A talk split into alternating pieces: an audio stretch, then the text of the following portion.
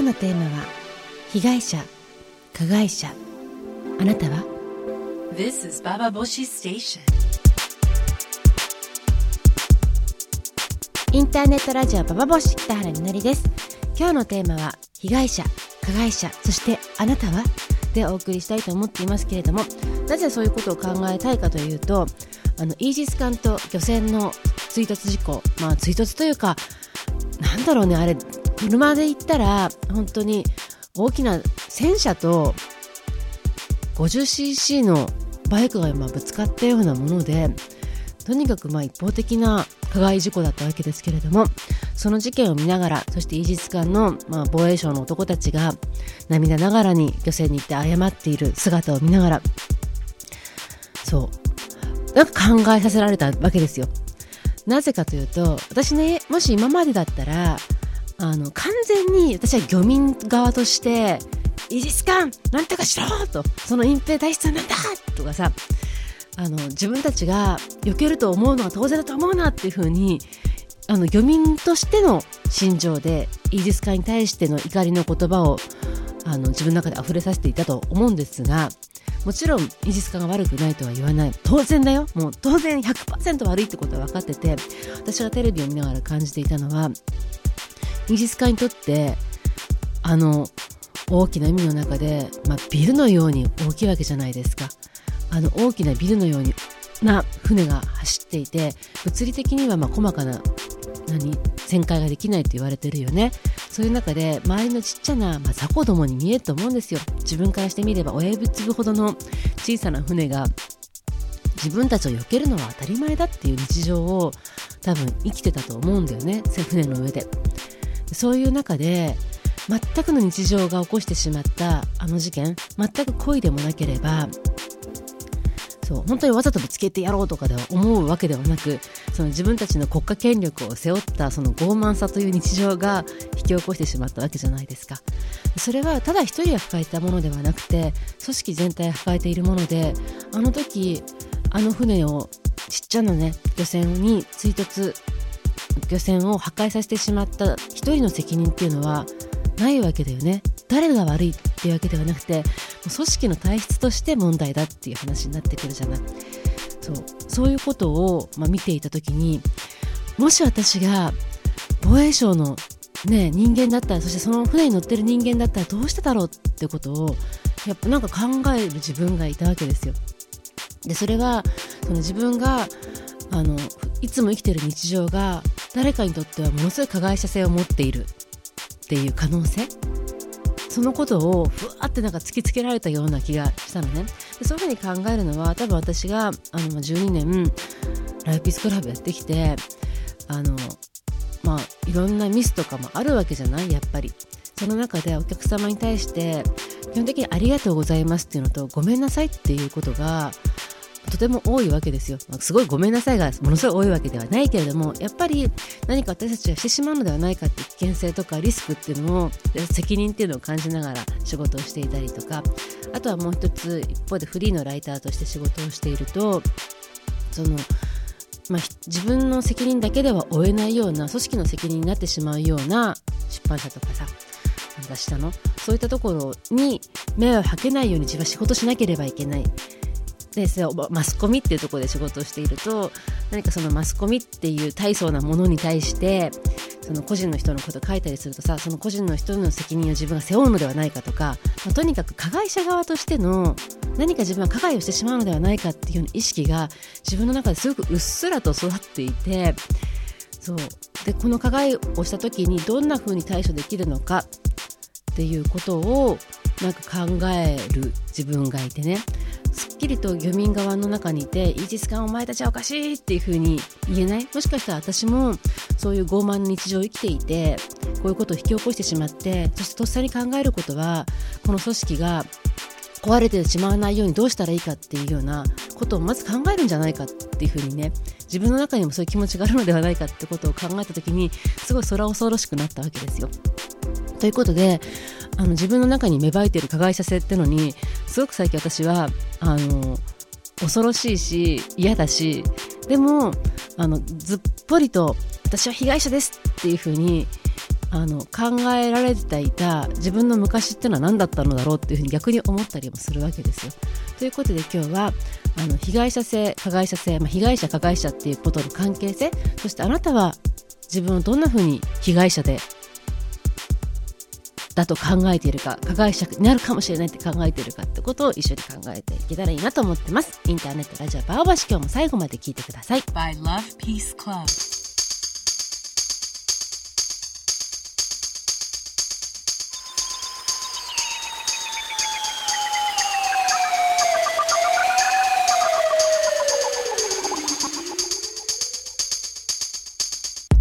今日のテーマは被害者加害者あなたはどっち？ということを考えていきたいと思うんですけれどもあの私ね今まで男との関係の中ってやっぱりずっとあの被害者の立場で生きてきたことが被害者というよりも、あの、あんたは男であるだけで、私なんかよりも30センチも40センチも50センチも高いヒールと下駄履いてるような男なんだよとか、そういう男ってのはそういうもんなんだよみたいなことを、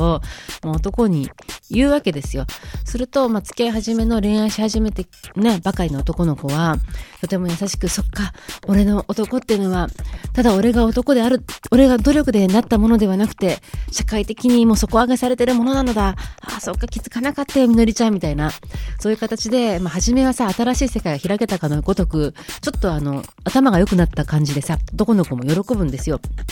で、今日会社で、あの、上司にね、理不尽なこと言われてる女の子がいたから、僕、助けてあげたよ、みたいなことを話したりするんだ。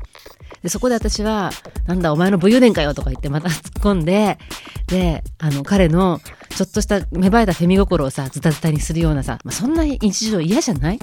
で、どんどんどんどん彼は男であるだけで加害者性ってことを意識させられていって、私は、あんたはいけないってことをさ、まあ、ずっと言い続けてきたりして、今となっては、まあ、申し訳ないなっていうようなさ、100%の被害者であり続けるってことは、転じてすごい加害者的な暴力を持つことでもあるんだなってことを思うわけ。で一方で私は、あの、まあ、友達との関係とか、さっきオープニングでも話したんですけども、会社やってる中で、すごく加害者性な、加害者性を持つような関係ってのも、あるわけよ。例えば、とても仲良いと思っていたフェミ友達にね、結局あんたには私のことはわかんない。そう。あの、ね、力関係がありすぎて、ここはもう全然対等じゃないよみたいな風に責められたことっていうのも一度や二度か三度ぐらいはあるわけよね。その時にすごくびっくりするの。ねなんだろうと。被害者でもなく加害者でもない関係っていうのは、じゃあ対等ってことだと思うんですけども、その対等ってのは一体何？っていうことを、やっぱり考えさせられるよね。だって男と女の、私男との恋愛関係の中で、もちろん気持ちのいいさ、関係っていうのは求めたいけども、その気持ちのいい関係であることの絶対条件に対等であるっていうことがあるっていうふうに私は思ってたわけ。だから、あんたそんなね、あの、下駄履いてるくせにっていうような被害者としてのツッコミをさ、しちゃうわけじゃない。で、女友達っていうのも、まあ、あの、普通の学生の時の友達とはそういう喧嘩はほとんどしないんですけども、やっぱり、あの、フェミ系の友達この世の中は、あまりにもその女が理不尽に目に合っていると。っていうような女の被害者性ってとこで結びついて運動しようっていう友達だと、あの、やっぱお互いの中でのちょっとした格差っていうのが、学校や、まあ、学校、近所とかで起きる、近所のお友達とかで起きる、その、女女の格差のよりも、より大きな格差として迫ってきて、あんたはより加害者の方だっていうふうにさ、あの、決めつけられたりとかしたりするわけですよ。そこのとこすごく難しいなと思うのね。でもちろん女性の中で自分の中の加害者性っていうのを意識したりとかそういうとこでじゃあ自分は加害者にならないためにどうしたらいいかってことをさ考える運動っていうのもありますけれどもでも1対1の個人の中で個人の付き合いの中でそれがとても大切な関係であればあるほどそうこの絶対的に四六時中対等であることっていうことの難しさってのをやっぱすごく感じさせられちゃうんだよね。もう日々感じるな。例えばさ、私今、もっこちゃんと今一緒に暮らしてる人がいるんですけども、もっこちゃんとの関係の中で、やっぱりあの、どっちかがより家事をやっているとか、そう、どっちかよりお金を払っているっていうとこでのさ、対等感が損なわれた時のお互いの向ける言葉のきつさみたいなのとか、やっぱりそれ喧嘩の原因になることすごく多いもんね。それが加害被害っていうとちょっと、あの、大げさな言葉になってくるけど、私の方が頑張ってるのに、みたいな。私はよりやってんのになんであなたそんなだらしがないんだみたいなことを責められたりすると、よく責められるんだけどね。でも私だって、そんなことは言っても、みたいな風に言いたくなるわけじゃない。家事の対等である、家事を対等でやること、そして、あのね、お金を対等に出すこと、そして仕事を対等にすることってことの難しさ。でそこからでも、私の方がより損している。私の方がより得している。私の方がより力を持っている。私の方がより力を持っていない。そういうさ、もうすごくそもそも不公平な世の中で、どんだけ人と人との関係で、加害者性、被害者性ってのを育たせることなく、そう気持ちのいい関係を築けるのかななんてことを最近思いますけどももちろんイージス艦は100%悪いですよあいつらは。そのことはもう当たり前の前提で話してますけども。ということであなたは人間友達との関係で被害者性被害者加害者男とや女との関係の中で被害者加害者どっちになりやすいですか？ぜひあのメールをください。メールは投稿するのボタンを押していただくと私が直接読むメールに来ます。あなたは被害者加害者それとも This is Baba Bushi Station. By Love Peace, by Love Peace Club. 今日のテーマ、被害者加害者、あなたはどっちで話してるんですけれども、あのね、私ね、でも本当に最近ね、一つ腹立ったことが一個あるんですよ。あのもう、これだけはね、もうなんか、どうしていいかわかんない理不尽さに怒り狂った話聞いてください。あの、蕎麦屋に行ったの。高級蕎麦屋よ。もうさ、二口ぐらいで食べ終わっちゃうのに、一皿、あの、1000円以上するような蕎麦屋が美味しいので行っちゃうんですよ。で、行っちゃった時に、私気づかなかったんだけど、そこね、いつの間にかミシュランに載ってたんだよ。あの、フランスのさ、変なタイヤのお化けみたいなマークしてる、あの、ミシュランで星がついたお店ってなってたらしいの。それは後で調べて分かったことなんですけども、で何度か行ったことがあるお店だったんだけども、そこの、おかみが、ものすごい嫌なやつに私には見えたわけ。例えば私は蕎麦食べる前に卵焼きとかさ、蕎麦がきとかさ、あの、湯葉豆腐とか頼んで、まあ、全部醤油つけて食べるもんだから喉は渇いちゃったのよ。それで、お茶くださいって言ったら、お茶のおかわりくださいって言ったら、そのおかみが出てきて、蕎麦湯出すからもうちょっと待っててって言われたの。私は、の今飲みたい。あの、ね、蕎麦食べる前に、蕎麦来る前に、お茶をもう一杯飲みたい、もう一杯お茶くださいって言ったら、完全に無視しやがったわけだ、その、おかみが。で、私はそこに通りかかった、あの、ま、アルバイトらしい、あの、女性に、すいません、お茶くださいって言ったら、やっと持ってきたんだけども、その店中が渋々って雰囲気がさ、そう、蕎麦食べる前に2杯もほうじ茶飲む女なんてっていう雰囲気がさ、なんか感じられるぐらいいきなり格式の高いお店になってたんだ。それで、まあそれはいいやと思って蕎麦食べて蕎麦美味しいねって思って帰ったの。そこのお店っていうのは、あの、山の上にあるわけよ。で、階段で降りて下まで行くんだけども、階段が100メートルぐらいあるわけですよ。その階段のところが降りていくうちに明かりがパッと消えたの。閉店の時間だったんだけども、山の中で明かり消えたら真っ暗なのよ。で、何ですかこれはと。手探りでさ、本当に下まで降りてって、私はね、やっぱり、あの、そばにお金をこんだけ払ってんだから、サービスも受けれるべきではないか、というような、あの、正しいクレーマーとしてさ、電話をしたんです、そこに。あの、今食べたものですけども、ちょっとあなた、あの、電気消えました。それはおかしくないですか？あ、すいませんってそのおかみが電話出たの、すいませんでした、ご怪我はありませんでしたか？って言い方が、なんかもうそう白々しい言葉に聞こえたんだよね、心のない。謝っとけみたいな感じに。じゃあ加えて言います。私はお茶をくださいって言った時に、無視しましたねって。ねそしたらそのおかみが言ったの、うちはお茶は最後にもう一杯出すんです。で、あの、蕎麦湯が出したじゃないですかっていうふうに言ったのよ。だから、そういうようなお客の要望を全く無視するような感じが、始終あなたの態度は不愉快だったっていうふうに言ったの。そして、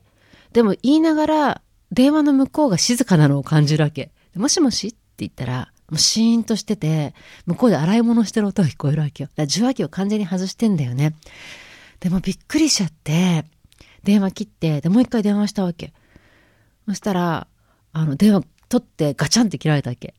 で、その時私はさ、もう逆上だよね。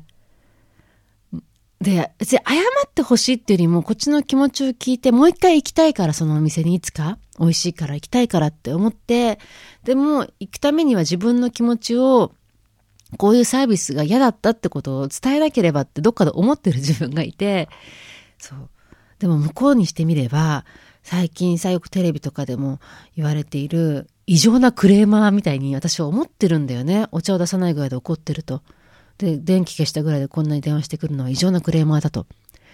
でもなんかそこにもう人としてのさ、優しく扱われてるっていう、もうお金をいっぱい払ったからとかではなくて、人に対して優しい態度をしてくれてるっていうさ、優しさを感じられないことに、私はちょっと、とても嫌だわっていう気持ちをでも、そう、伝えたいだけなのに、この異常なクレーム扱いされるとはなんだっていうのでさ、もう、この怒りはでもさ、収まらないじゃん。理不尽だと思った。ものすごい理不尽だと思った。で、あの、結構雑誌とかにもね、書かれてるんだよ。で、私は帰ってホームページ調べたわけだ、その、お店のことしたらミシュランで星ついてるとかさ。もう、とてもとても有名な店だってことがさ、あの、情報としてどんどん出てきて、で、私のこの、この店おかしいっていうのは、やっぱ2チャンネルに行くしかないのかっていうさ、話じゃない。行かないけど2チャンネルに。でもやっぱり2チャンネルのあの盛り上がりのあの象の嵐っていうのは、どんだけ世の中で理不尽な思いを抱えていて、それの自分の声が正当に届かない人たちの思いだなってことを思ったら、初めて2チャンネルに親しみを感じましたよ、私今日。今日っていうかこの間。うん。この2チャンネルで、いや、自分の声がどうやって届かない人たちの思いなわけじゃん。その理不尽さってあるわけじゃない。で、あの、女としての東性をずっと感じていたくないってさっき私言ったけども、でも、やっぱり思うのは、女として生きてる限り、理不尽な目に遭うのってさ、やっぱ男の人よりも完全に多いんですよ。それは事実なのよ。だって給料だってさ、未だに違うとこいっぱいあるよ。で、未だに女の子はとか言ってさ、あの、本当に自分と同じような仕事をしている立場の男に対しては絶対しないようなことをする男って本当にいっぱいいるもん。で、やっぱり年を取っていくことによって女の人が不動産を借りられなかったりとかお金を借りられなかったりとかもういろんな目に遭うわけじゃん。そういう理不尽な目にやっぱり遭い続けてると自分の中のこの世の中理不尽すぎても自分の声なんか届かないっていう諦めみたいなものその諦めのさ、気持ちがむくむって心の中で広がっていくわけじゃないですか。それはやっぱり被害者性であるってことにつながってって、被害妄想ってことにさ。で、自分はでも本当に被害を受けてても、それは妄想だって言われる、そういう被害の事件も起きるわけじゃん。これは妄想なのか、本当に被害事実なのかってことが自分でもわからなくなるような状況に追い込まれてるってことが、この世の中の理不尽なさ、ことである、理不尽な現実であるってことでもあるなっていうふうに思ったわけですよ。もう私、あの蕎麦食べたいんだけども、もう行きたくないってこの気持ちと今葛藤してるけども、そしてこの嫌な思い、私はここのラジオの場でさ、もう私物化して言うけどさ、そう、今だって本当にそのお店の名前を叫びたいぐらいですもん。そういうような思いっていうのを、そう、どうやってでも、ね解消っていうのとは違うかな。何か自分の中で納得していく術っていうのはあるんですかね。そんなことを考えます。だけども、できればこの理不尽な思いを、そう、自分が例えばじゃあ外国人であるから、自分が女であるから、自分が年を取っているからってことで感じるようなことがない世界っていうのを、は作っていかなければいけないし、その理不尽さっていうのから発生する、私は被害者であるみたいなくらいね、思いっていうのを、その原因を取り除いていけるってことは、大切な仕事なんじゃないかなっていうふうに、今度は、ね、そんなことを思ったりしました。ということで、蕎麦屋から感じる日本の理不尽。あなたは何を思いますか This is Baba Boshi Station by Love Peace Club.